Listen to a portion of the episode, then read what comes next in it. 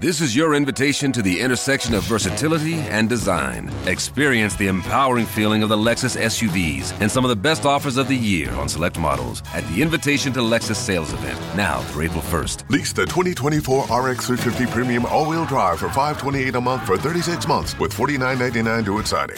Experience amazing at your Lexus dealer. Call 1-800-USA-LEXUS for important lease offer and pricing details. Not all customers will qualify. Offer in the Lexus Eastern area and it's April 1st, 2024. 656. And it's always fascinating to see and hear the oral arguments before the United States Supreme Court on issues uh, that uh, dive deep back into the history books with a look at what current day technology is like. The justices uh, are expected to face a pretty weighty issue on that could ultimately reshape online speech and content. WOKV's Blair Miller live in Washington with a preview on this case. So this involves what Facebook, Twitter, and other uh, big tech companies.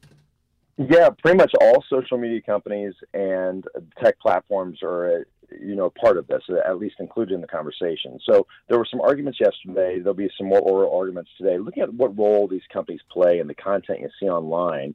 And the cases specifically right now are against Google and Twitter. And they're looking at whether tech platforms and social media companies can be sued for when they recommend content to their users.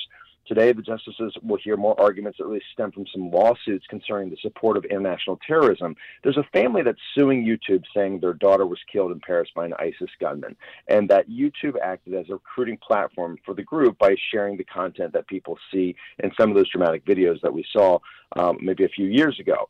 But talking with analysts about this, you know, their concern is that, you know, if these tech companies lose, it can make the internet a much smaller place as far as what you actually are allowed to see online. You know, this stems from a 30 year old federal law, and you kind of alluded to this, that's at the heart of this legal battle. It's called Section 230. I don't want to get too much in the weeds on this, but it has repeatedly protected tech platforms from lawsuits over user generated content. But that protection is now under scrutiny by the Supreme Court, but not just the High Court. Across the street over the Capitol, they're also discussing this. Lawmakers saying maybe Section 230 needs to be looked at so companies um, do think about what they're you know sharing and what they're pushing as far as that user generated content. And Blair, one of the uh, key things that we usually look for is uh, what types of questions justices ask. And again, with the makeup of the Supreme Court, it'll be fascinating to see how ultimately this summer, I think June is when they would ultimately uh, uh reach a conclusion here. But the questions may be very instructive into how the court may ultimately go on this.